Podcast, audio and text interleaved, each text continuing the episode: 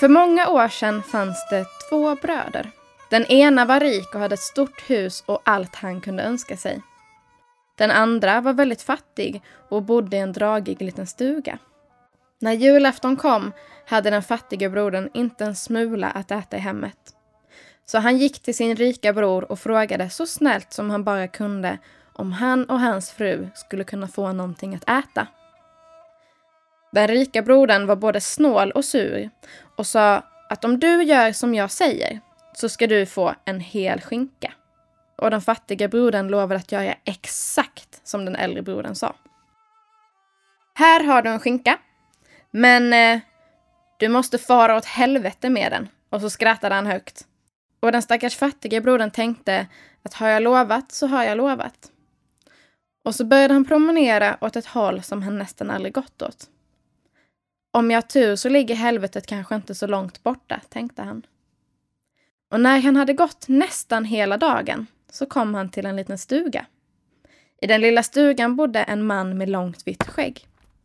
Den gamla mannen stod och högg ved och undrade såklart varför den fattige brodern kom promenerande med en stor skinka i famnen. Jag ska till helvetet, men jag vet inte om jag är på rätt väg. Jo då, bara fortsätt ner för stigen och knacka på porten där. Men kom ihåg att fläsk är väldigt ovanligt i helvetet.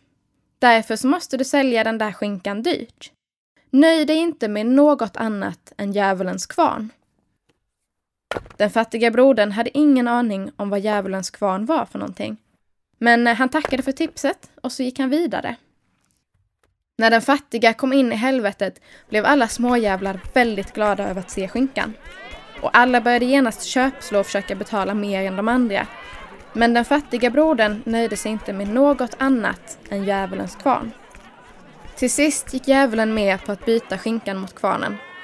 Men först så måste jag visa för dig hur den fungerar så att du vet vad du ska göra med den. Djävulen visade den fattiga brodern hur kvarnen funkade. Och när den fattiga brodern hade fattat så sprang han genast hem till sin lilla stuga. Nu ska du få se vad jag har fått tag på, sa han till sin fru. Och så visade han upp kvarnen. Han satte den på bordet och så befallde han den att mala ut en festlig måltid. Men bara precis så mycket att det räckte till deras familj. Genast började kvarnen mala ut en duk, levande ljus och precis så mycket mat som räckte till den fattiga brodern och hans fru.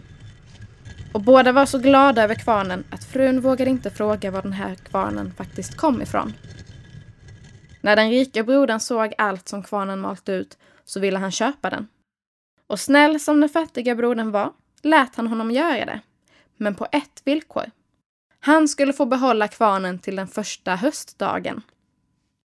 Och tiden fram till den första höstdagen malde den fattiga brodern allt vad han kunde så att han skulle ha tillräckligt med mat för några år framöver. Och när den första höstdagen kom så väntade den rika brodern ivrigt på att få kvarnen i sina händer. Men eh, den fattiga brodern undvek noga att förklara hur kvarnen funkade. Den rika brodern kom hem med kvarnen och så bad han den att mala massor av risgrynsgröt. Men eh, han visste inte hur han skulle få den att sluta.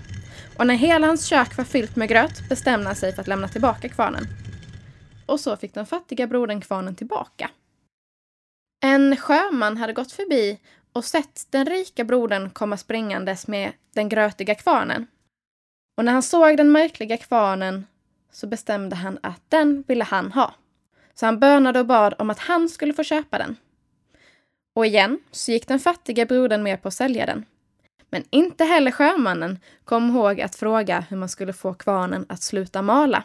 Så när sjömannen sen satt på sitt skepp och bad om att få salt till sin mat så visste inte kvarnen hur mycket salt den skulle mala. Kvarnen den mal och den mal och den mal och sjömannen kunde inte få den att sluta. Och till sist så hade den malt så mycket salt att hela skeppet blev fullt och sjönk. Och kvarnen, den hamnade på havets botten och fortsatte mala. Och det är därför som havsvatten är så salt.